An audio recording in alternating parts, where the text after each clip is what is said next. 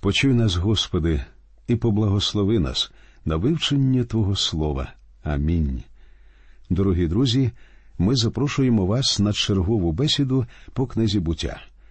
У віршах 12 і 13 з 21 розділу ми дізнаємося, як Бог поставився до ситуації, що склалася в сім'ї Авраама. Читаємо і промовив Господь Авраамові Нехай не буде не до вподоби тобі це через хлопця та через невільницю твою. Усе, що скаже тобі Сара, послухай голосу її, бо Ісааком буде покликане тобі потомство. Тобто Бог роз'яснює Авраамові, що він не має наміру приймати Ізмаїла як обітованого сина Авраама. Однак далі ми читаємо і також сина невільниці твоєї ученю його народом, бо він твоє насіння. Бог обіцяв, що з насіння Авраама він зробить великий народ. І тут ми бачимо, як вірно він виконує обіцяне навіть стосовно іншого сина Авраама. Бог говорить, що від Ізмаїла теж буде походити великий народ. Про Агар та Ізмаїла розповідається з 14 по 21 вірш. Читаємо І встав рано Авраам, і взяв хліба і бурдюка води, і дав до Агари на плече її, також дитину, та й послав її. І пішла вона та й заблудила в пустині Бершева. І скінчилась вода в бурдюці, і покинула вона дитину під одним із кущів. І пішла вона, і сіла собі навпроти, на віддалі, як стрілити луком, бо сказала Нехай я не бачу смерти цієї дитини. І сіла навпроти, і піднесла свій голос, та й заплакала. І почув Бог голос того хлопця, і кликнув до Агари Божий ангел із неба, і сказав їй Що тобі, Агаро? Не бійся, бо почув Бог голос хлопця, де він там. Устань, підійми хлопця, і рукою своєю держи його, бо великим народом зроблю я його.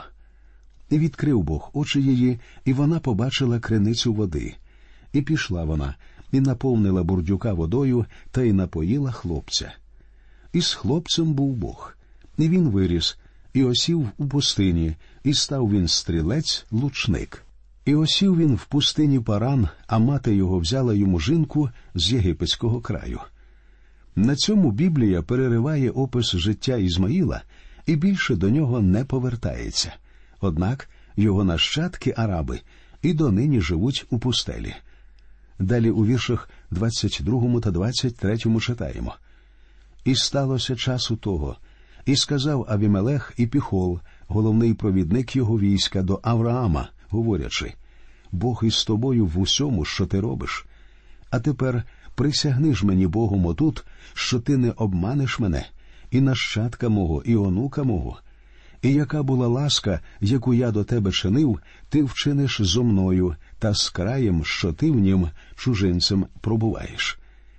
Інакше кажучи, Авімелех хоче укласти з Авраамом своєрідний договір або пакт, і завдяки цьому вони стануть добрими друзями.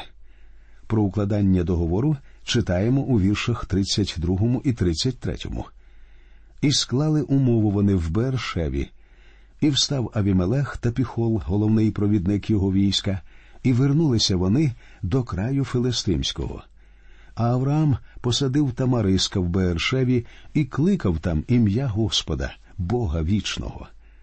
Авраам у всіх справах своїх закликає ім'я Господа. 21 розділ закінчується 34-м віршем.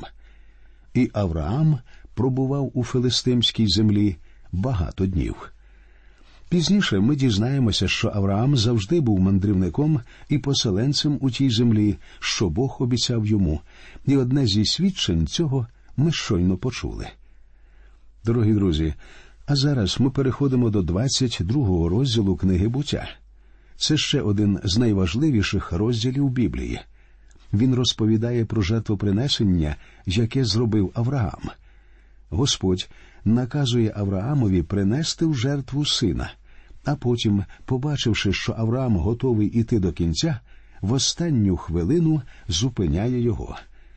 Цей розділ говорить нам про те, як Бог явився Авраамові в сьомий, останній раз. Це найсуворіше випробування, через яке Бог міг провести Авраама. Нічого більшого просто немає. Якби нам знадобилося вказати десять найбільш значних розділів Біблії, ми безсумнівно повинні були б включити сюди 22 розділ книги буття. Однією з причин є те, що тут уперше говориться про людське жертвопринесення. Цей випадок відкриває задум і ціль Бога дати людині усвідомити неправильність такого жертвопринесення. Також Господь відкриває тут своє бажання врятувати грішників, причому стверджує, що спасіння може бути отримано лише ціною людського життя. Але заплатити за гріхи людей недостойний ніхто. Єдиний, хто гідний це зробити Ісус Христос, Син Божий. Апостол Павло говорить, що Бог сина свого не пожалів. Однак, читаючи 22 розділ книги буття, ми могли б додати він пожалів сина Авраама і не дозволив йому довести до кінця жертвопринесення Ісаака. Цей розділ перегукується з 21-м псалмом і 53-м розділом книги пророка Ісаїї. У мене навіть перехопило дух, коли я вперше усвідомив, які великі істини про хрест Ісуса Христа відкриває нам цей розділ. Не лише в народженні, але й у жертвопринесенні Ісаака ми бачимо дивовижну схожість із життям нашого Господа. Особливо цікаво, що в 21-му вірші другого розділу послання апостола Якова знаходиться твердження відносно цієї події, яке, здається, суперечить іншим місцям Біблії. Авраам, отець наш, чи він не зділ виправданий був, як поклав був на жертівника свого сина Ісаака. Але апостол Павло в першому, другому і в третьому віршах четвертого розділу свого послання до римлян говорить інакше. Що ж скажемо? Знайшов Авраам наш отець за тілом. Бо коли Авраам виправдався ділами, то він має похвалу та не в Бога. Що бо Писання говорить, увірував Авраам Богові, і це йому залічено в праведність. Хто має рацію? Яків чи Павло? Моя відповідь вони обоє праві. По-перше, ми повинні відзначити, що вони говорять про одне і те ж саме про віру. Яків говорить про діла віри, а не закону. Павло ж, цитуючи 15 розділ книги буття, говорить про виправдання перед Богом. У той момент тільки Бог знав його серце, і Бог бачив, що Авраам вірить йому. Про це говорить шостий вірш 15-го розділу буття. І ввірував Авраам Господеві, і він залічив йому те в праведність. Ми бачимо, що Авраам багато разів помилявся, втрачав сили, і мені здається, що його близькі могли б сказати ми не бачимо, щоб він був праведним. Але прийшов день, коли він взяв свого сина, щоб покласти його на жертівник, і навіть жорстокосердий филистимлянин був змушений визнати, що Авраам ділами показав свою віру. Яків говорить, що Авраам виправдався ділами. У який момент він був виправданий? Тоді, коли приносив у жертву Ісаака. Однак виникає питання чи дійсно Авраам приніс в жертву сина? Звичайно ж, ні, відповімо ми. Але він був готовий зробити це. Твердість його намірів і є тим учинком, про який говорить апостол Яків, і який відкриває, що Авраам звершував діла віри. Яків надає особливого значення ділам віри, які описані в цьому 22 розділі книги буття. Павло ж говорить про віру в серці, яку мав Авраам, і про що ми читали ще в 15 розділі. Зараз ми докладно поговоримо про те, як Бог наказав Авраамові принести в жертву Ісаака. Читаємо перший вірш 22 розділу. І сталося після цих випадків, що Бог випробовував Авраама, і сказав він до нього: Аврааме, А той відказав Ось я. Слово випробовувати, використане тут, означає перевірку, випробування. Апостол Яків у своєму посланні ясно говорить, що Бог злом не спокушується, і нікого він сам не спокушає. Бог не спокушує, а випробовує людей. Він випробовує їхню віру. Бог випробовував Авраама, і він попросив його зробити щось незвичайне. Про це розповідає другий вірш. І промовив Господь візьми свого сина, свого одинака, що його полюбив ти, Ісаака, та й піди собі до краю моря, і принеси там його в цілопалення на одній із тих гір, що про неї скажу тобі. З першого вірша наступного 23-го розділу ми дізнаємося, що Сарі було 127 років, коли вона померла. А коли вона народила Ісаака, їй було 90 років. Шляхом математичних підрахунків ми знаходимо, що Ісааку було приблизно від 30 до 33 років, коли Авраам був готовий принести його в жертву. Бог говорить Авраамові візьми свого сина, свого одинака, та й піди собі до краю моря. Дуже багато людей думають, що саме в землі моря, тобто саме в цій її частині, потім уже побудований храм а також саме на ній Господь Ісус був принесений у жертву. Коли я був у Єрусалимі, я постійно звертав увагу на те, що Голгофа і місце, де знаходився храм, розташовані не окремо одне від одного, а на гребені однієї гори. І цим гребенем гори проходить вулиця. Звичайно, ми не можемо впевнено сказати, на якому саме місці стояв хрест Ісуса але ми знаємо, що він помер на гребені тієї ж гори, де Авраам приносив у жертву Ісаака. І принеси там його в цілопалення на одній із тих гір, що про неї скажу тобі, написано далі. Цілопалення було формою жертвоприносини до Мойсеєвого закону, який пізніше дав вказівки про жертвопринесення за гріхи і про жертву повинності. За законом Моїсея потрібно було приносити в жертву тварин. У випадку ж із приношенням людської жертви виникає питання моральності. Чи правильно це приносити людину в жертву? Ні. З моральної точки зору це, звичайно ж, неправильно. Як би ви зустріли Авраама тоді, коли він йшов з Ісааком, ви могли б запитати його, Куди ти йдеш, Авраам?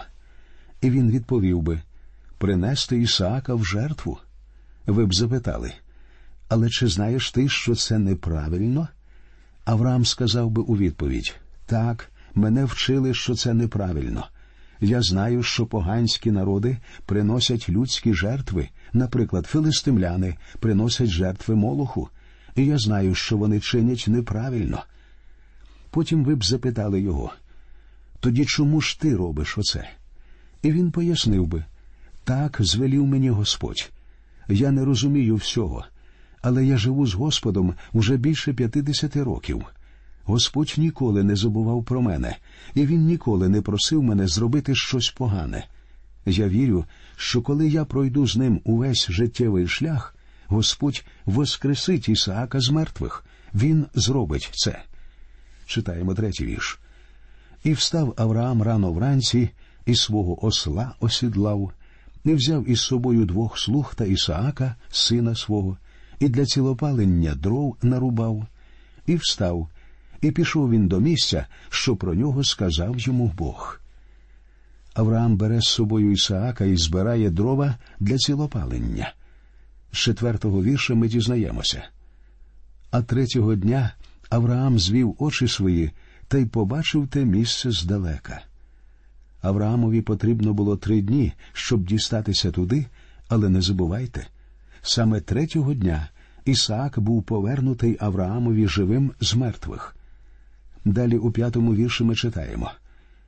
І сказав Авраам своїм слугам Сідайте собі тут з ослом, а я і хлопець підем аж туди, і поклонимося, і повернемося до вас.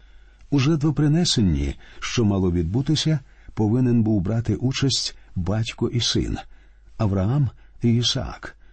На Голговському хресті відбувалося те ж саме. У полудень, коли Христос умирав, по всій землі зробилася темрява. Людина не була допущена до вівтаря, на якому приносилася ця жертва. Ніхто з людей не міг нічого робити, коли агнець Божий, що прийняв гріхи світу на себе, був принесений у жертву. Те, що відбувалося на Христі, відбувалося між батьком і сином. Людина була поза цим і не приймала у жертвопринесенні ніякої участі. Ту ж саму картину ми бачимо і тут, тільки Авраам і Ісаак. Читаємо шостий вірш. І взяв Авраам дрова для цілопалення, і поклав на Ісаака, сина свого, і взяв в свою руку огонь та ножа, і пішли вони разом обоє. Написано взяв Авраам дрова і поклав на Ісаака сина свого. Згадайте, Ісус сам ніс свого Христа. Вогонь тут говорить про осуд, аніж про виконання вироку і про приношення жертви. У сьомому та восьмому вірші ми читаємо І сказав Ісаак до Авраама свого батька, говорячи Батьку мій, а той відказав Ось я, сину мій. І промовив Ісаак Ось огонь та дрова, а де ж ягня на цілопалення? І відказав Авраам Бог нагледить ягня собі на цілопалення, сину мій, і пішли вони разом обоє. Тринадцятий вірш говорить нам, що незабаром після цього з'явився баран, що заплутався рогами в гущавині. Авраам взяв барана і приніс його на цілопалення. Авраам сказав, що Господь нагледить ягня собі, але там не було ягня. Був баран, і в цьому різниця. Агнець не був передбачений доти, доки Іоанн Хреститель не вказав на нього, на нашого Господа Ісуса Христа, як розповідає 29-й вірш першого розділу Євангелії від Іоанна. Бог нагледить ягня собі на цілопалення, сказав Авраам. Дуже важливо побачити, що Авраам говорить тут пророчо. Отже, хоча і не розуміючи всього повністю, Авраам готовий покласти на жертівник свого улюбленого сина. Дев'ятий вірш. І вони прийшли до місця, що про нього сказав йому Бог, і збудував там Авраам жертівника, і дрова розклав, і зв'язав Ісаака, сина свого, і поклав його на жертівника над дровами. Ісаак уже не маленький хлопчик, це доросла людина, і я впевнений, що Ісаак міг би перемогти Авраама, дійди справа до рукопашної. Але Ісаак погоджується, тому що він слухняний батькові. Господь Ісус ішов на хрест зі словами Не моя, а твоя нехай станеться воля.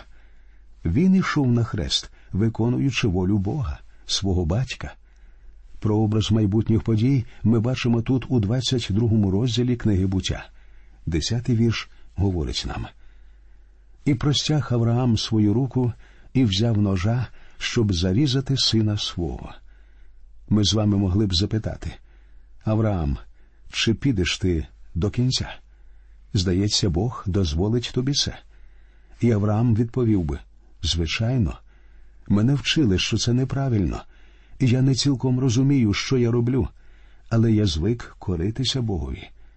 Це справжній перелом у житті Авраама. Бог провів цю людину через чотири зовсім різних випробування, кожне з яких було серйозною перевіркою для його душі і серця. Спочатку Бог звелів йому залишити всіх своїх родичів в Урі Халдейському.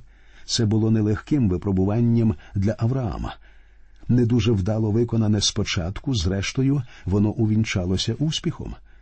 Потім прийшло випробування з його племінником Лотом. Авраам любив Лота і не залишив би його, якби не був змушений зробити це. Але настав час їм розділитися, і Лот пішов до Содому. Потім Бог перевіряв Авраама через Ізмаїла, сина від єгиптянки Агар. Авраам звернувся до Бога зі словами хоча б Ізмаїл жив перед лицем твоїм. Адже Авраам любив Ізмаїла, свого сина, і йому було тяжко від самої думки відмовитися від нього. І ось тепер Авраам підходить до найвищого четвертого випробування в його житті. Потрібно віддати Богові життя Ісаака. Авраам не розумів усього, що криється в дуже простій обітниці, яку Господь дав йому. Ісааком буде покликане тобі потомство. Як написано в 19-му вірші 11-го розділу послання до євреїв, Авраам вірив, що Господь воскресить Ісаака з мертвих і був готовий довести жертвопринесення до кінця. Апостол Яків писав, що Авраам виправдався ділами, коли поклав на жертівник сина свого. Але зупинимося на мить. Чи приніс Авраам у жертву свого сина? Чи говорить ваша Біблія, що Авраам устромив ніж у свого сина? Ні. У моїй також немає подібних слів. Одинадцятий та дванадцятий вірші так говорять про це. Та озвався до нього ангел Господній із неба і сказав Аврааме, Аврааме. А той відізвався Ось я. І ангел промовив Не витягай своєї руки до хлопця, і нічого йому не чини, бо тепер я довідався, що ти богобійний, і не пожалів для мене сина свого, одинака свого. Тепер Бог знає, що Авраам має страх перед ним. Яким чином він дізнався про це? Спочатку з віри Авраама, а потім із його діл. Бог бачить ваше серце, друзі, він знає, щирі ви чи ні. Але це приховано від ваших друзів і родичів. Вони можуть побачити це лише з ваших вчинків. Саме тому Яків міг сказати, що віра без діл мертва. А Авраам звів очі свої та й побачив, аж ось один баран зав'яз у гущавині своїми рогами. І пішов Авраам, і взяв барана, і приніс його на цілопалення замість сина свого. Протягом усього існування людства від Едемського саду до Голговського Христа, Ісуса Христа, замість людини в жертву приносилася ця невелика тварина, що показувала на прихід Спасителя. Бог ніколи не допускав людських жертвоприносин, але коли у світ прийшов його син, Христос, саме Він зійшов на хрест і вмер як жертва замість нас. Апостол Павло пише в 32-му вірші 8-го розділу послання до римлян. Той же, хто сина свого не пожалів, але видав його за всіх нас, як же не дав би він нам і з ним і всього. Хрест Ісуса Христа став жертівником для Божого агнця, що прийняв на себе гріхи світу, і приніс Боже спасіння і благодать. На цьому, друзі, ми закінчуємо нашу передачу. До нових зустрічей в ефірі. Нехай Господь рясно благословить усіх вас.